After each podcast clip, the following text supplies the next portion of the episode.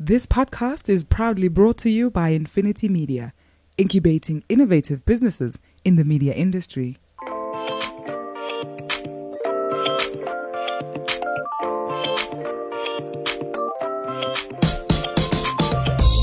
Hi, I'm Gordon Muller. I'm the guru in the Doc and Guru podcast. Thanks for being with us. For those of you who don't know me, I've spent over 40 years in the media industry in South Africa and uh, pretty much made it my home, my life, my passion.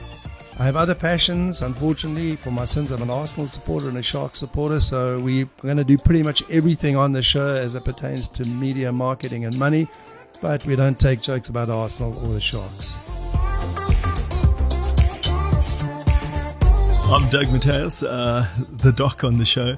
Uh, and again, for those of you who don't know me, I've I spent 30 years in, in uh, various companies in South Africa uh, running uh, different marketing functions. And the last job I had, I was privileged enough to work with a team that took uh, the brand to the fastest growing brand in South Africa in 2018 with a 47% year on year growth. So that was a, a great achievement uh, for the team, and, and, and, I'm really proud of that. Uh, from a personal point of view, I do a little bit of cycling uh, and also snow skiing. So we quite enjoy that. But again, uh, today's discussion is around all things marketing and media. Yep, that's right, Doc. All things marketing and media. No subject too big, no topic too small, no subject too hot to handle.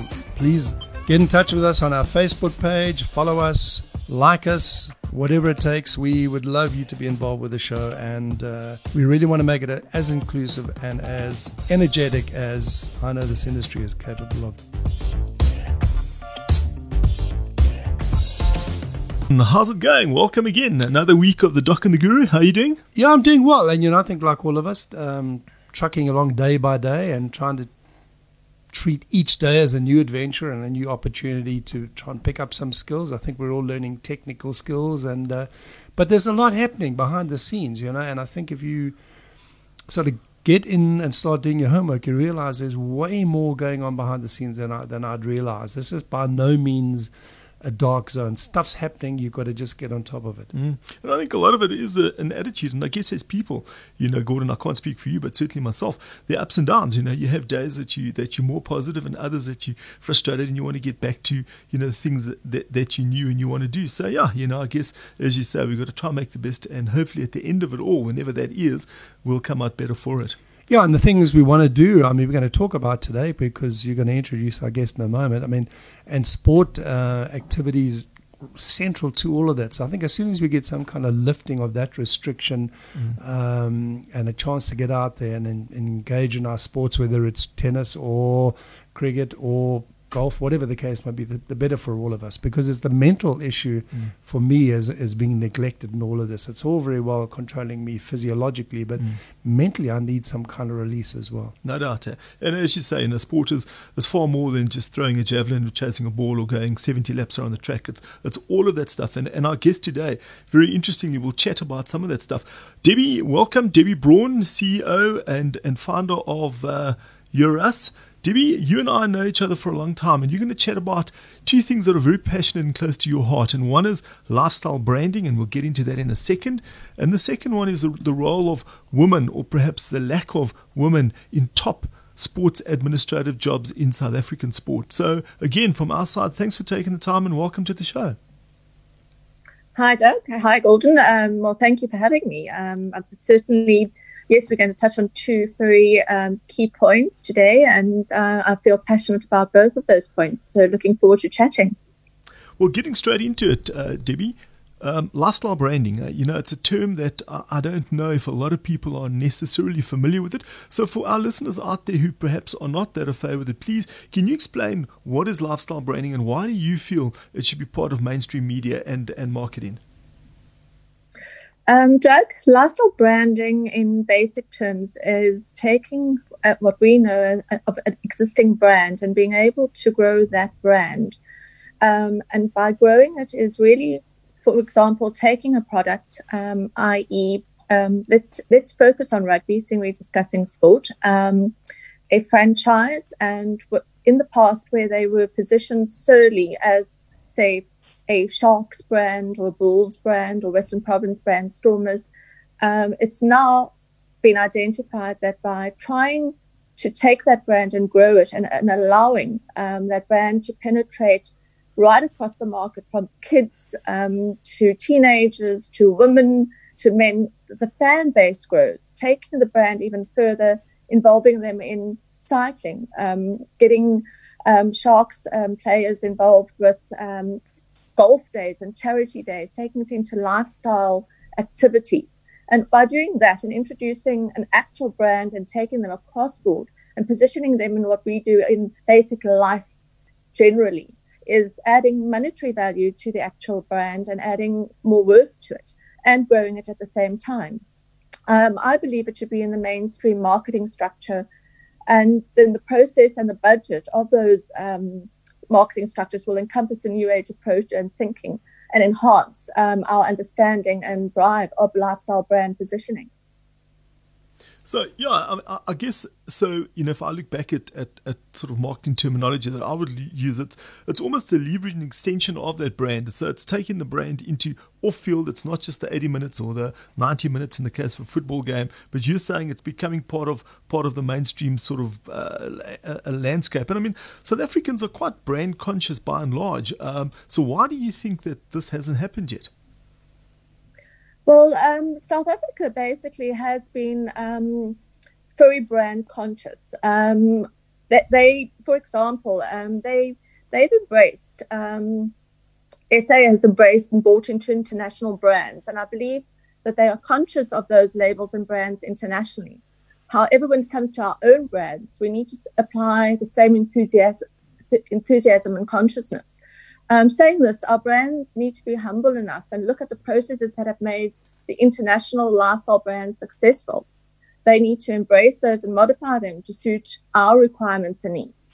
By taking this approach and having a look at the success of the international brands, we can accelerate our branding opportunities and then make great inroads in a very short period of time. But we have to, I believe, we have to um, start being really serious about our own local brands, not just the international ones. Yeah, just to pick up on that, I mean, it's it's been interesting to watch the information flow on, on, during the COVID lockdown and looking at brands and branded trends. And the issue of brands with purpose seems to have emerged as a very, very strong trend. And for me, if I look at the Boks, uh, and I look at their behavior during COVID and what's been done with you know the, the World Cup team, it's fantastic to see how the Boks have become a brand with purpose in terms of the value they're unlocking in the community, the engagement. It's it's been extraordinary, and I and I just I know you have uh, kind of uh, a dual lens here. You have the branded lens plus your, your your interest in sports and sports administration it seems to me, if I look at other brands, global brands like Man United, if they're not actually playing in a stadium, they don't have a purpose. They, they look abysmal. They, they, they have no glamour, they have no flair, they have nobody's got an interest in them. So it's intriguing to see will we go back to sporting brands the way we did unless they have a purpose and maybe maybe I need to be in Man- Manchester or I need to be in Liverpool. Maybe that's what I'm missing. You know, I'm not there. For me, it's it's something I watch on TV. But you know, local brands and 1995. You know, uh, the play in the last couple of days about you know the celebration of 1995 World Cup win again has made me realize that the Boks are a brand with purpose, and I'm going to segue this, you know, somewhere in this conversation to is that part of the problem with the Proteas as a brand? They don't seem to have a purpose anymore the way that the Boksers uh, have uh, for us. Um, Gordon, look, you, you've certainly hit the nail right on the head. Um, yes, the Boks, I think, with a lot of key players, um, with Captain Siya Kolisi, I mean, he's been phenomenal.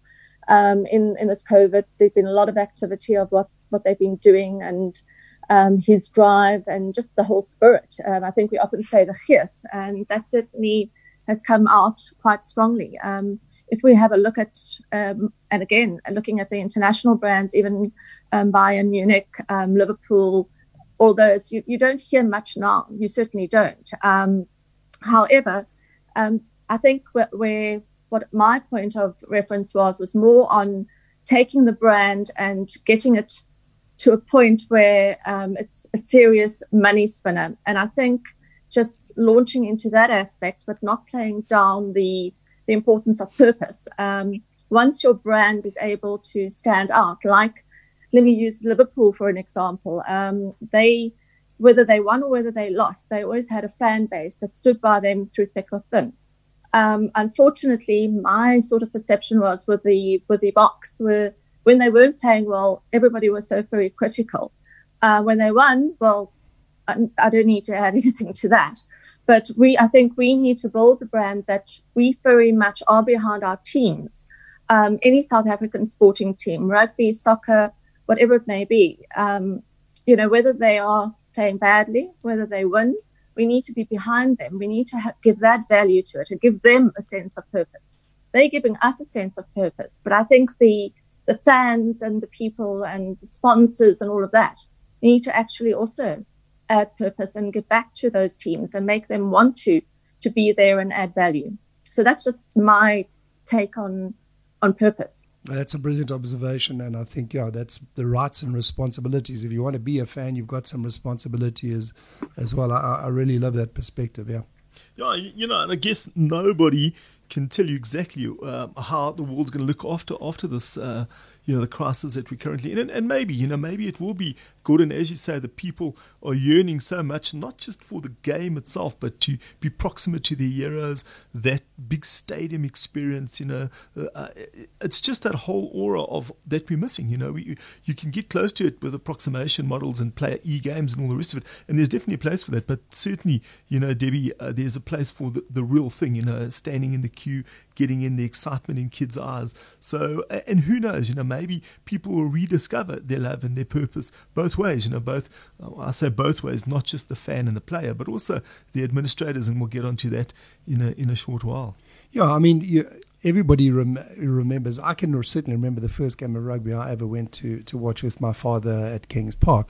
Uh, I can't remember the last game of watch, uh, rugby I watched on TV. So, I mean, yeah, eventing is, is crucial. And so, ultimately, you know, the, the, survival of sporting brands has got to be built around uh, the desire to for me to be in there and, and, and join in the, the passion of, of the event itself, not just watch the team.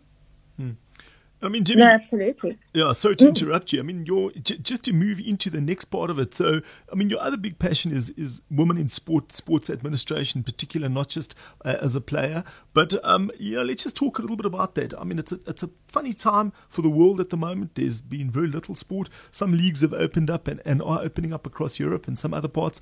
Uh, from our point of view, and we're going to talk rugby specifically. Um, it's it's a challenge, you know. It's a challenge for us. Now, you recently put your money where your mouth is, and you've applied for the now vacant CEO role for Western Province Rugby. Let's talk about that. Why did you do that, given the fact that there are very few women in top sporting administrative roles across the big sporting codes in South Africa? And what do you think you can bring to that role to make a difference? Well, Doug, they always say, you know, if you um, if you embark on a journey of passion um, and you're able to call that your job, you never really work a day in your life. So um, rugby very much has always been part of my growing up, and I'm I'm extremely passionate about it. And I think you know that you've witnessed a yeah. cold face of my excitement at, at rugby games, and it goes beyond that. Um, I think having just analysed and had a look, and we won't as I won't talk about players per se, but let's stick to the administration. Um, looking around and I tried to identify and see where, where were there women in those structures, and um, but certainly not coming from uh, it's an unfair and disadvantage. It's literally just sitting back and taking um, a look, a hard look, and saying where are women out there in rugby, in in sport in general, in senior roles here in South Africa predominantly, and um, it was I came up with a big fat zeros, and um, I thought you know what when when the CEO position became available chatting to a lot of people, also chatting to you, Doug. Um, and everyone said, well, why don't you consider put your CV forward? And I thought my first reaction was, oh, you know, no, I'm female. Would I be able to hold hold that down? I thought, damn it, yes. Quali- I'm qualified. I'm passionate about the job. Um, I probably could uh, bring a lot to the table um, with others that are in the organization and around. And knowing people that I do, um, I think rugby has to be done through people and done through fans and done through, I think with COVID, and where I'm going, um, is that with COVID, it's actually put a bit, bit of a different uh, slant on things. It's actually made us regroup, regroup with people. And I think having the passion and having the knowledge that I've got, um, certainly to take on a challenge like CEO of Western Province Rugby, I would want to bring that passion into of encompassing people, bringing them together, and actually taking fans and bring and involve them in the administration communication within within the brand. And um, I believe I can do that. I believe I've got the skills, I've got the negotiation skills to do it, um, along with a lot of supportive people. So, hence, I do believe that women should be making an inroad um, in the administration roles of sporting in general in South Africa. And hopefully, I can be one of the first to do that. Uh, I think at my age, I've earned my stripes and um, I'm determined. And I, I certainly hope that it does work out. You're listening to The Doc and the Guru, proudly brought to you by Nfinity Media. Wonderful that that that you know a woman seek high office in sport, and and there should be no barriers. I'm sure there are. We'll talk about Raelene Castle and the, and the hoops that she had to jump through in Australian rugby. But I'm just confused about how anybody could be passionate about Western Province rugby. But that's that's another story entirely. My Gordon, I, Gordon, I have to stop you there. Um, I'm saying I'm, I, I, am very passionate about rugby. Um, Western Province happens to be the area where I live in, and um, I believe you've got to start somewhere. Um, obviously, we won't go into talking about individual teams and, and who supports who. We'll just stick to um, Western Province needs a CEO. but let, us go back to Raelene Castle. I mean, you know, looking at the, at, at the, the situation in Australian rugby, yes, they've run into to tough times, but it, it seems to me that the whole COVID thing and the and the slowdown in Australian rugby very very convenient to blame uh, uh, blame Raelene Castle for this thing. And then, I mean, she resigned. I know that, but to my mind, she was just well and truly shafted. That she was being excluded from board meetings. What What's your view on that? That's high profile sabotage of, of women's initiative in sport, to, to my naive way of looking at it. Well, Gordon, I don't think it's naive. Um, I think um, the truth is that there, um, Raelene Castle had had numerous takes on her stepping down. And, um, and there's been a number of articles in the media, a lot of speculation. Um, my view, however, um, I've really taken a lot of it out of the media coverage in Australia. And one of the interesting angles of one of these points that um, have been highlighted is that she should have been more open with regards to the financial results of the 2019 audited figures. Um, she should have been more open to their members and the general public. Um, they said, or they reckon that this lack of communication bred distrust in her ability. And with that, I think when people um, lose that trust, um, you do get sidelined, you do get pushed aside, and people doubt, doubt your capabilities. And the big question for me is is it that she was sidelined because she was a woman, or was it the actual um, issue on hand? If a male had acted in the same manner, would he not also have been um, asked to leave, or would he not have resigned? Whichever, whichever it is, um, I, I don't know if it only comes down to her being a woman. A lot of people feel strongly that it is, um, but I hope that in, in the era that we find ourselves in, that it's more to do with the actual skill base and an actual situation though than being a female. Is is it maybe that she crossed codes? I mean, she headed up uh, netball in New Zealand. You know, I mean, does each sporting code have a an an, an innate kind of ethos and a and a, and a gees was the word you used earlier. And and if you don't yeah. get that, you can't just run it from an academic business perspective. You've got to understand the gees of the players, of the uh, of the fans, of, of the community that it serves. Should she yeah, have look, stuck to think, netball? Uh, sorry. Should she have stuck to netball? No, look, I think, Gordon, you know, that's the, there's the age old thing. Um, if you have a look at people, I mean, you have a look how many great coaches. I mean, they um, they came out of different sectors. They may have been um, teachers, um, and then they took on teaching rugby. Uh, should they have stuck to teaching? If they go on to be a CEO of, of Western Province, should they have rather remain being if if something goes horribly wrong? I mean, we can you know go backwards and forwards um, on the subject matter. I think she was appointed, and she was obviously appointed by a board. Um, and they must have seen all, well, must have addressed the criteria of the job and felt that she was the one to do it down the line, you know, one can't, when things go wrong, try and point out what should have or could have. Um, they they appointed her, and they also have to be accountable. They should be held responsible, and people should ask the question if you know why did it end this way. Um, and I I believe there should be more open communication on it because it's just so much speculation that she was a woman um, that she stepped down because of X, Y, and Z. Um, uh, it's a very grey area. Um, it's a very public um, position, and therefore I believe it should be very clear communication to fans and investors um, within within the rugby union there.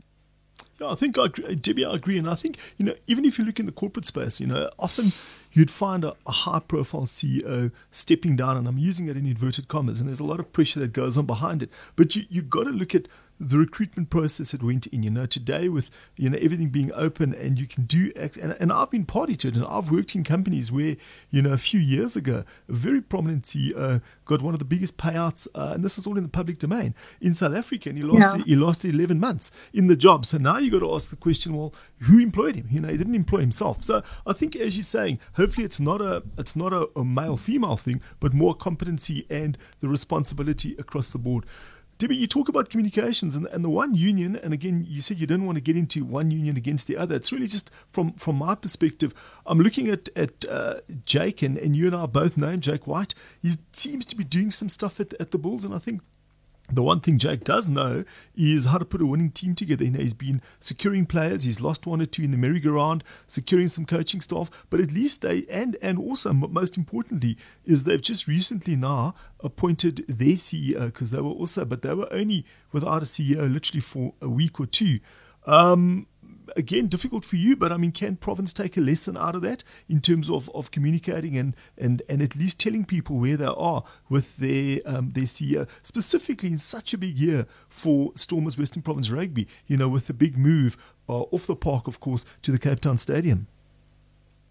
No, absolutely, Doug. Look, um, yes, it appears that the Blue Bulls um, have been very prominent in their media communication. Um, I do believe that this is a vital point um, that Western Province Rugby should pick up on this and embrace that they need to openly communicate what their strategy is at present without an actual CEO in place. Um, communication is a vital necessity for any brand. And by communicating, they'll be seen as inclusive and open. Um, I think it's just been um, too quiet and very clearly, I think they should take the lead from the Blue Bulls. Um, Jake certainly come on board the move with the new appointment of the, the CEO there certainly happened within days. And, um, you know, they seem to be having a stable front. And that's what's been projected in the media. And at the moment, I think Western Province Rugby is sitting with everybody wondering what's going to happen. So, yeah, um, cut and dry. Um, they, Western Province should take note and hopefully follow in suit of what the Blue Bulls have done. Yeah, and hopefully, you know, part of the plan going forward uh, with fresh eyes and fresh perspectives is is the growth of the game amongst female uh, participants. I mean, I've really enjoyed watching the uh, the Proteas ladies cricket. I thought it was brilliant. It's a different, you know, it's not like it's not a compromise on the, the male game. It was a different game. It was more finessed. It it had a different kind of flavor to it. It's like watching ladies and men's tennis. Uh, you can't compare them. Each one has a different skill set. So, I, do you see an opportunity going forward to to really build women's sport in this country? I mean, it's bizarre for me to sit and look at the recent decision on U.S. women's football, where they've just lost a court case on on the issue of equal pay relative to the men's football side. I'm just checking my calendar to see what year I'm living in. I mean, Megan Rapinoe is, is is an unbelievable yeah. football star. She outshines any other single American male footballer that I can think of, and yet she's being penalized. So, what's the game plan there? I mean, is, are you going to build that in, into the thinking?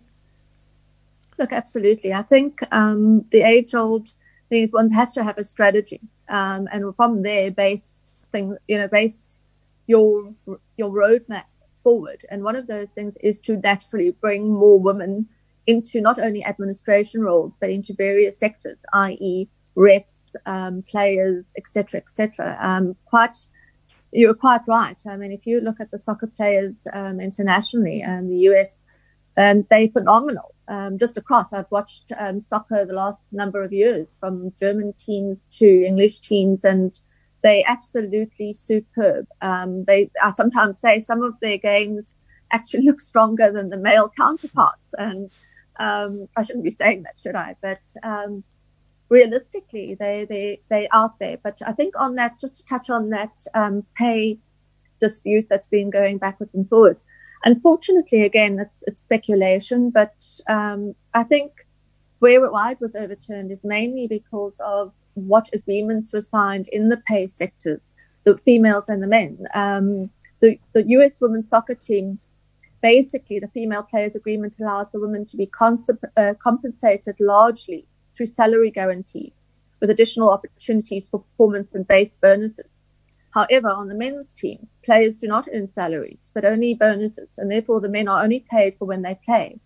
So their negotiations are entirely different when it comes to their actual salary agreements that they sign. And I think that's one of the areas that one's got to say. If you have a national team or you have players in general, they have to be, well, their terms have to be on the same basis. It can't be different. And I think that's where the whole dialogue comes in now on the US team, the or the soccer teams. So just one sort of wrap up question as we as we drift uh, towards the back end here. Um, looking at young women, I mean, it, it saddens me that people drop out of sports for which they have a passion because they're, they're not going to be world beaters. What would you say to young women who are not going to be number one golfers in the world, number one tennis players in the world, that you can still exercise your passion by engaging in the sport in other areas, like being a sports official, like being an administrator? What what kind of encouragement would you give to, to young women in particular and just young athletes generally about staying in the game and exercising your passion even though you aren't number one in the world?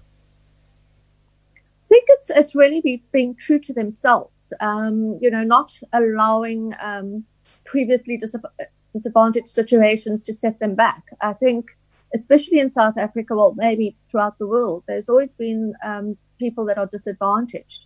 And we've got to get to a stage where we almost put that behind us and say, you know what? Let's just go out there and be the best version of ourselves. And I don't mean that in a corny way. It's don't give up. Um, it's the same with what I'm doing. At my age, having gone down a very um, different road, um, I'm embracing a possible challenge where a lot of people are saying, You're mad. Why do you want to do that? I believe I can make a difference. And I think to any young person, if they honestly believe that they can make a difference, it doesn't matter which division from an active athlete to an administrator to a coach to whatever they choose, they should really just embrace it and run with it. And, we will ultimately have leaders and we'll see women flourishing. Um, and that, that's my solid take um, on women in the future. Yeah.